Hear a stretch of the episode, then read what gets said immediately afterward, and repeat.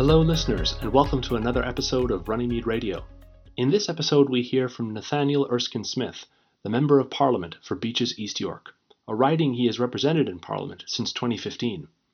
Mr. Erskine Smith currently sits on the Standing Committee on Industry, Science, and Technology. Before politics, Mr. Erskine Smith worked as a lawyer in Toronto. He obtained his undergraduate and law degrees from Queen's University, and later obtained a postgraduate degree in law from the University of Oxford.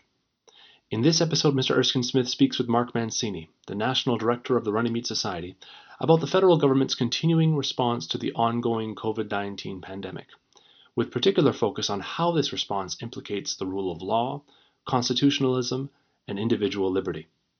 We hope you enjoy this episode of Runnymede Radio. Thanks for listening. Well, hello, loyal listeners of the Runnymede Radio podcast. My name is Mark Mancini, and I'm the National Director of the Runnymede Society. Today, we are very, very privileged to have uh, with us Member of Parliament Nathaniel Erskine Smith, who is uh, the Member of Parliament for Beaches East York. So, thank you so much for being with us today. Yeah, thanks for having me on.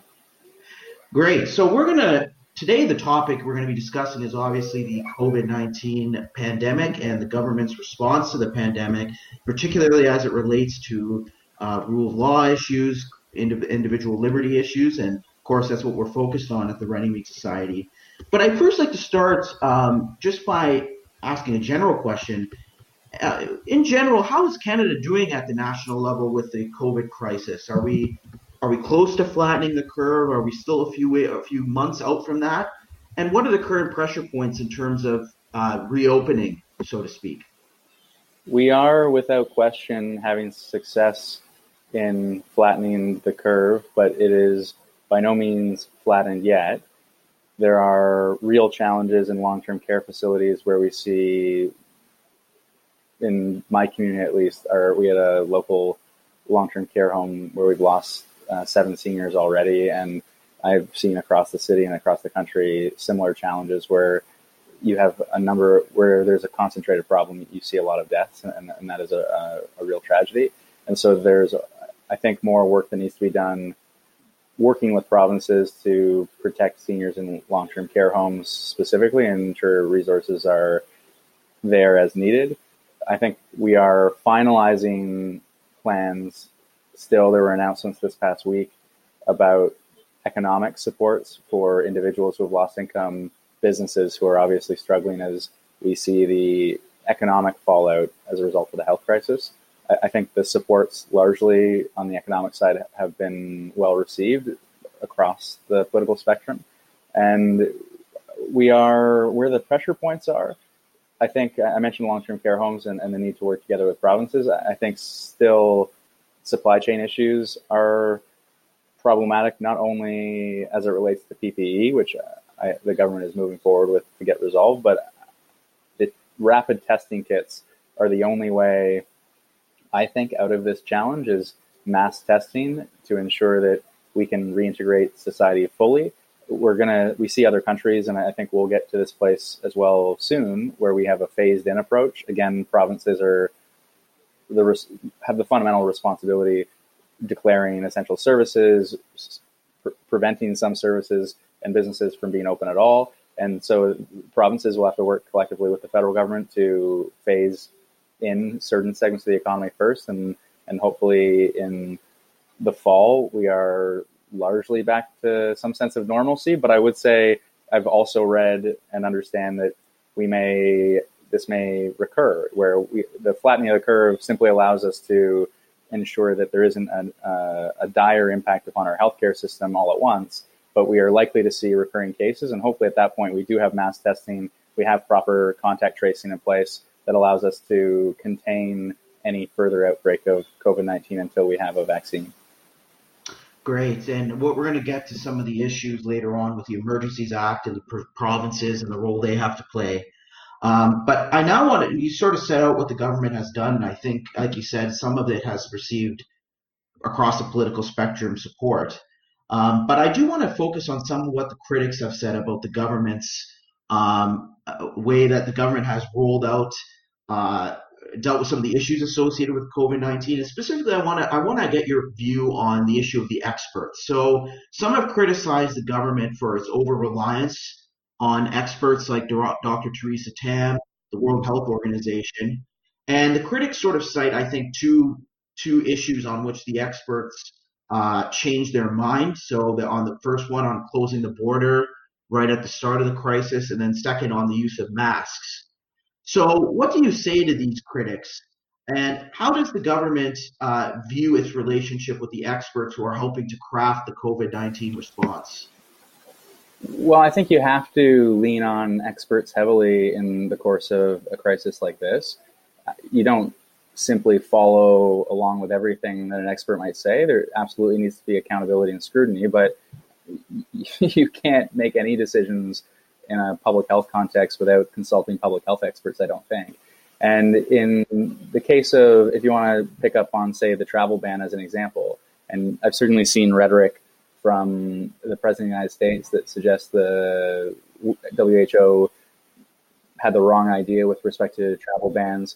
I mean, I've also read, though, that in Ontario, five of the confirmed cases can be tracked back to China, and that hundreds of confirmed cases are tracked back to the United States. So I don't, I don't think proportionality is a part of the picture, too, as you look at these measures. And will these measures ultimately be successful? And if the world could have banned travel out of China immediately, which I think was not a real plausible option at the time, but you could imagine containment may may have been more successful.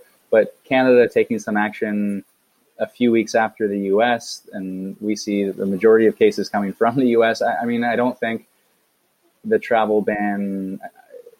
I, I hear the concerns and, and criticisms. I, I, don't think the evidence su- suggests that we would have stopped this in any way, if even if we'd acted faster to, to ban certain travel. And certainly, we see Italy and others that, that did it, even act more quickly still suffer immensely. So I, I, I think all criticisms are um, should be taken seriously where advice has shifted. And so I think there there will have to be an after the fact look to say why did the expert opinion shift? Was it because there was new evidence that was being presented, and and if so, why was that evidence not available previously?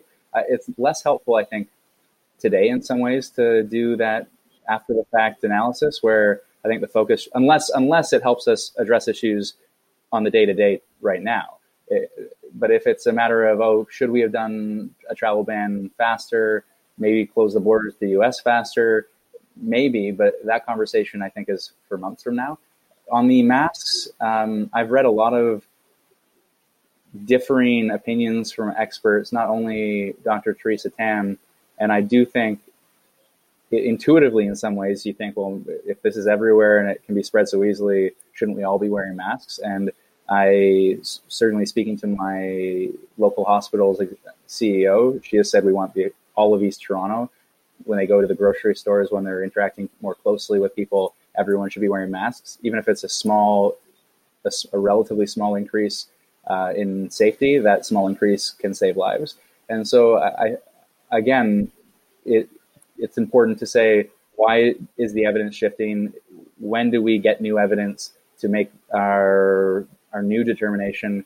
And I, I think those are all critical questions that should be asked down the road, and and where there was if there was a failing in you know in if if evidence did exist and we weren't relying upon the right evidence, then that should be a conversation to have. Yeah, I, I, I think that's fair, and I think that goes to the line between uh, you, you know relying on the experts for their specific expertise and then allowing public justification and criticism of of how the things were rolled out. I think that's a line that uh, has to be maintained at some level. Yeah, I think that's right. Also, uh, expertise is not uniform, right? So right. there are different experts, and evidence evolves in some way. And in some cases, especially with large scale organizations, you might have prevailing wisdom that then is challenged at a lower level, and then it takes a while for that prevailing wisdom to be overturned because it takes a while for that new evidence to uh, to follow up the food chain, as it were. So did things move quickly enough? I mean, probably it's easy to say, well, wouldn't it have been nice if we had more masks previously? I, you know, after the fact, sure. But I think the, the critical question is, if I'm thinking from an accountability perspective, is did high level public health officials or ministers responsible have information that contradicted the actions that they undertook at the time? And if not, then they were acting as responsibly as they could based on the evidence that they had. Mm. One other uh, sort of connected issue, and this goes to sort of the distribution of labor to manage this crisis. Uh, so we, we, talked about the experts and the, uh, the, the the role of expertise and what they've done.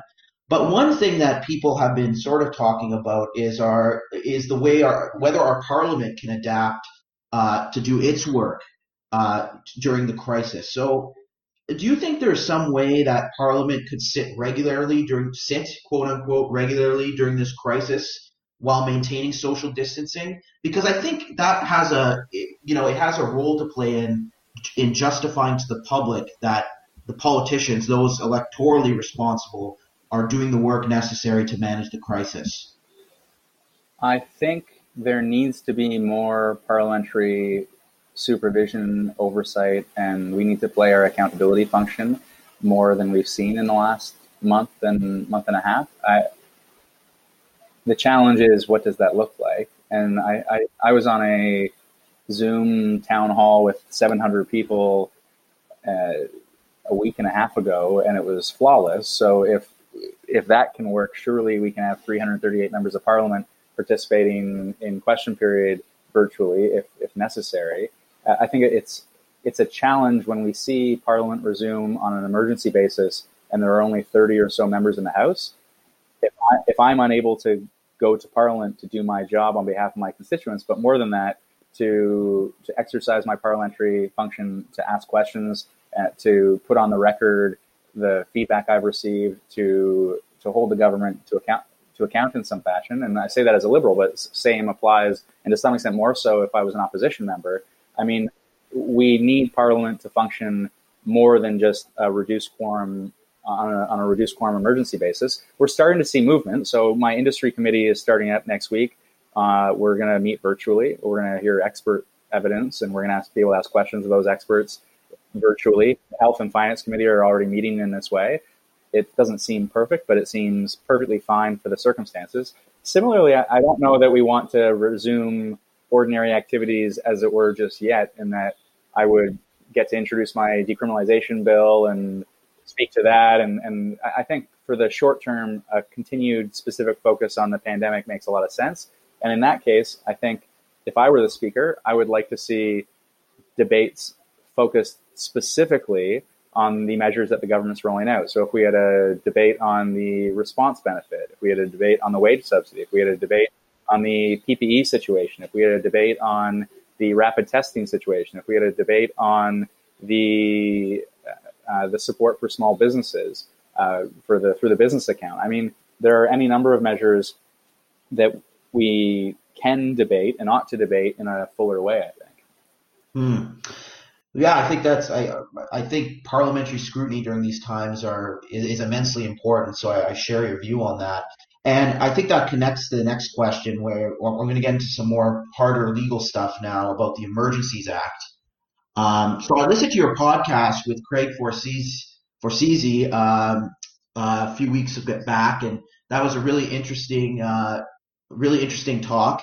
So I gathered from that talk that you favor the invocation of the Emergencies Act under the circumstances, correct?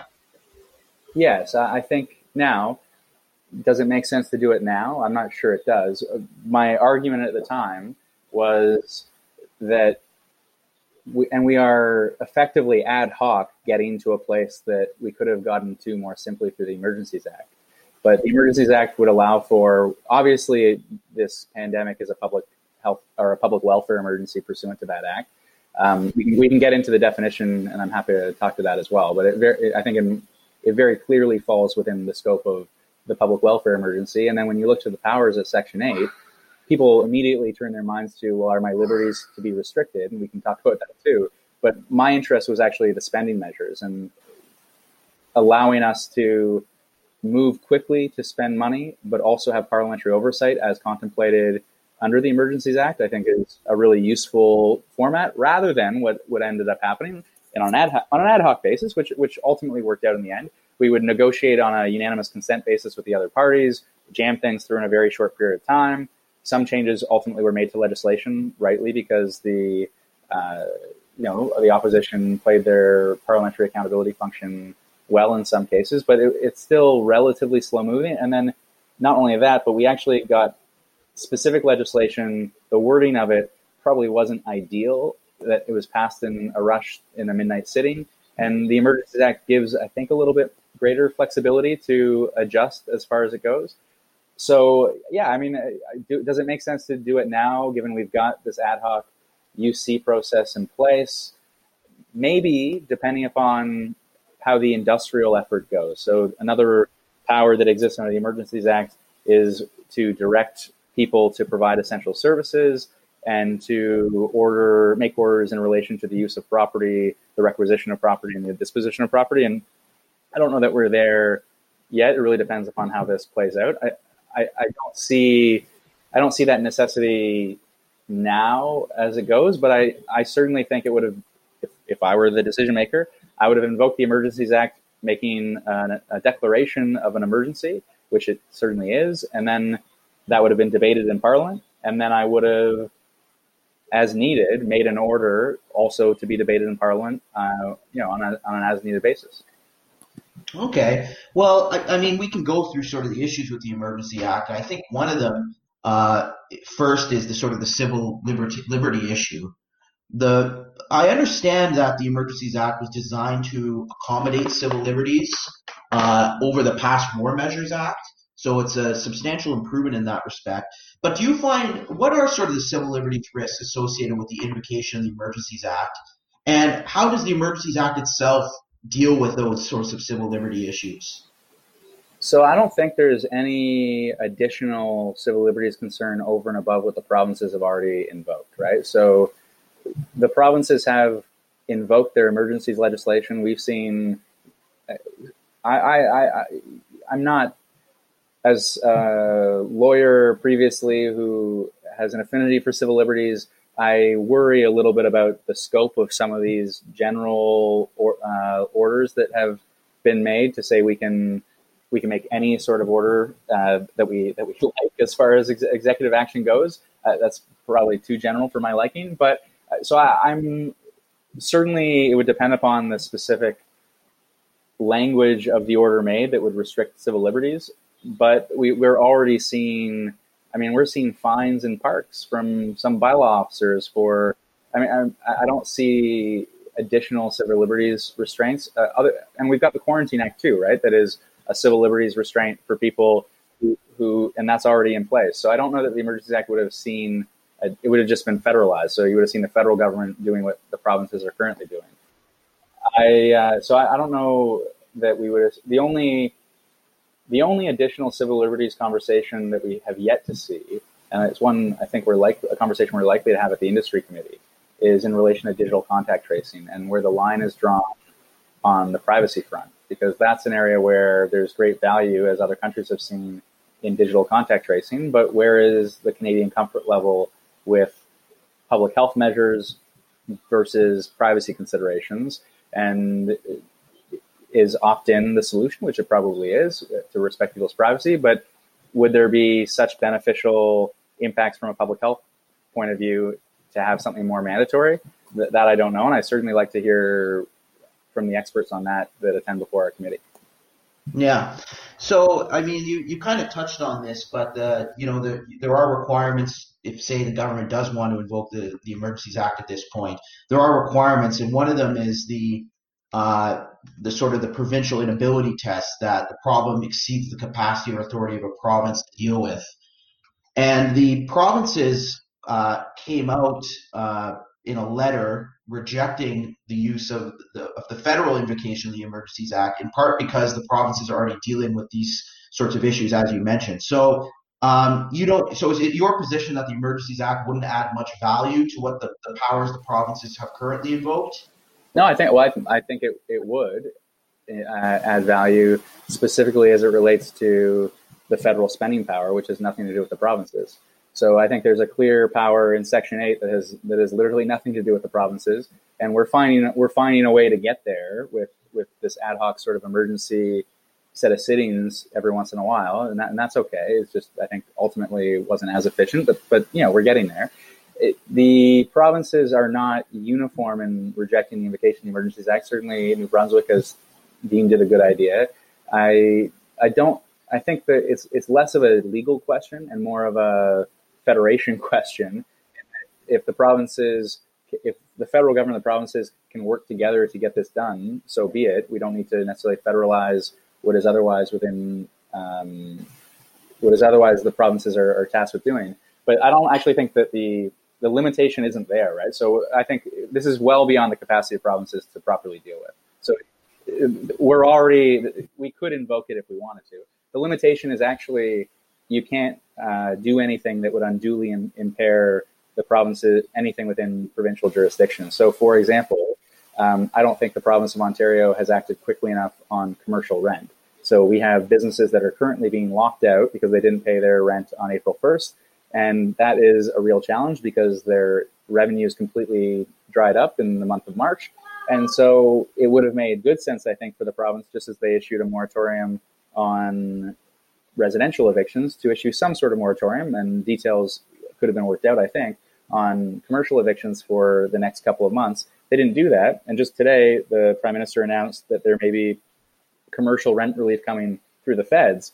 We can't like the, even even under the Emergency Act. I don't think we could have just said we're going to suspend commercial uh, eviction because that, that, would unduly impair the, the, the clear authority of, of, a province. So um, it's I, anyway. I, I, think the provinces probably are overstating the worry of invoking the Emergency Act, and but I, I recognize politically, and I think the, the federal government's taken the right approach to say we need to work cooperatively with the provinces. And, and so long as that cooperative work continues in a successful way, and, we don't think there would be knock on public health benefits by federalizing some of these actions, then we'll continue with the status quo as it is, and, and we don't need the Emergencies Act.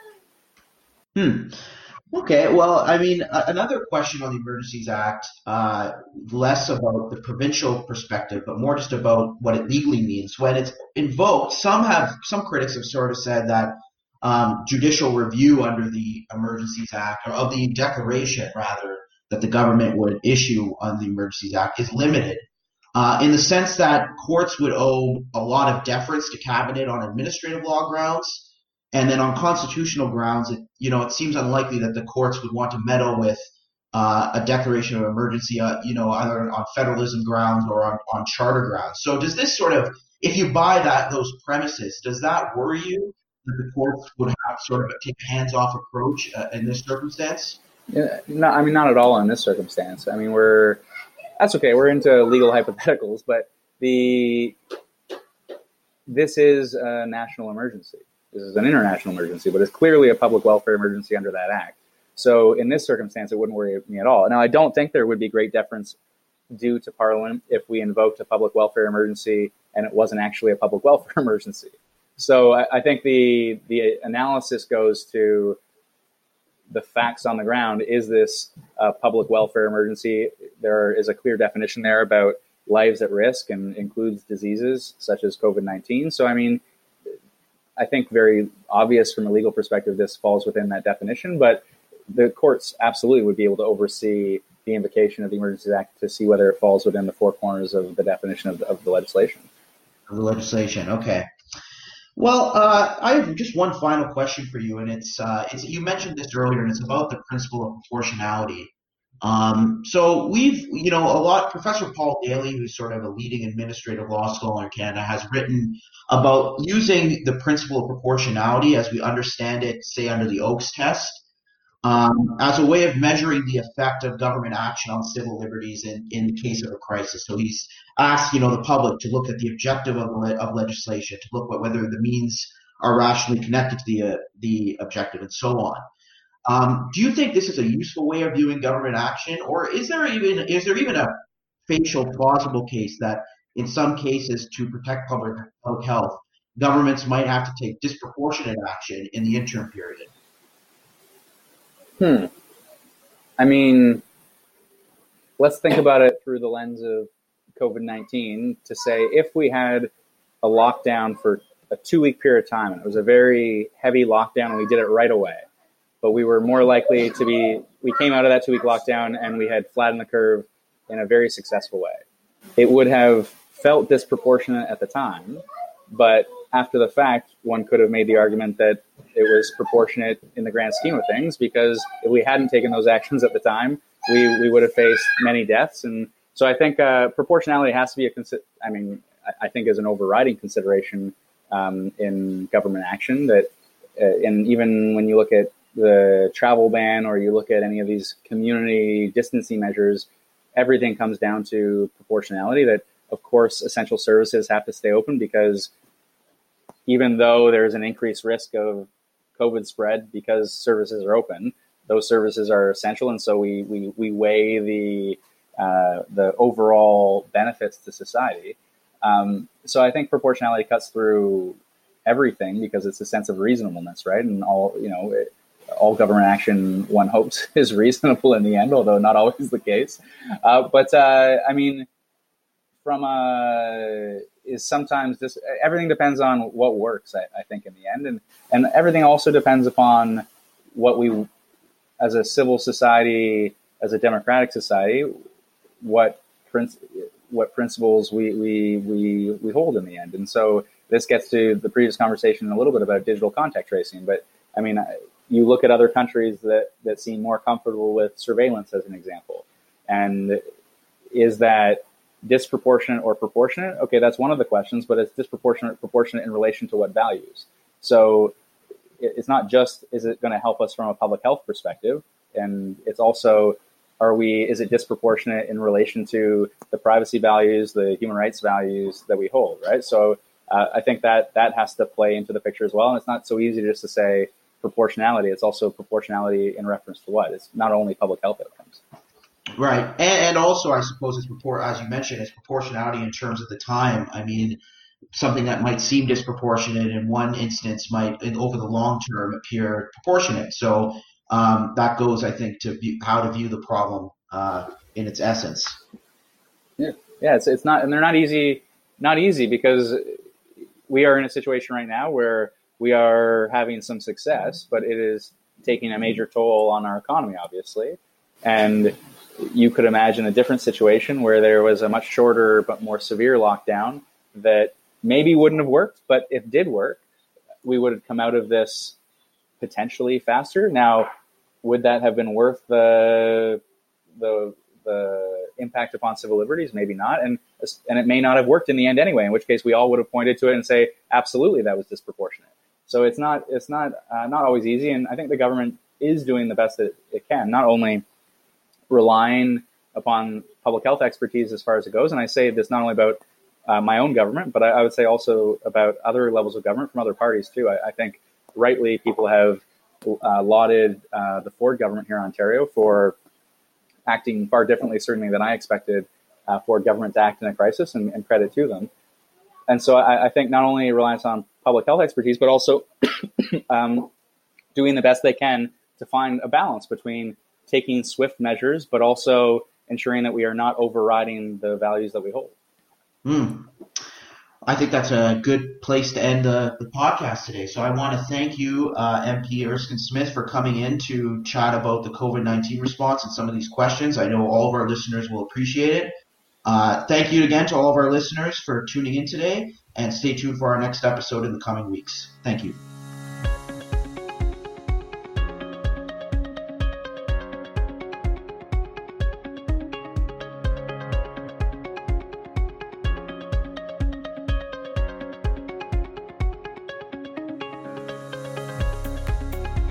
Listening to Runnymede Radio.